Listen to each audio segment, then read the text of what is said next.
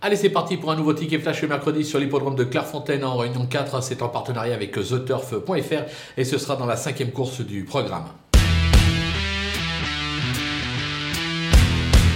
Dans cette épreuve assez ouverte, on va tenter un couplet gagnant placé, trois chevaux. On va d'abord partir de l'As Memento Mori, euh, qui cherche sa course euh, cette année. En effet, ces deux dernières tentatives, deux accessites à la clé. Théo Bachelot lui sera associé. Théo Bachelot est en grande forme actuellement. Il devrait jouer le podium. On va lui opposer le 2, Liance Nem, euh, qui n'aura que contre lui d'effectuer sa rentrée. Mais l'an dernier, c'était plutôt pas mal. Deux sorties, deux accessites.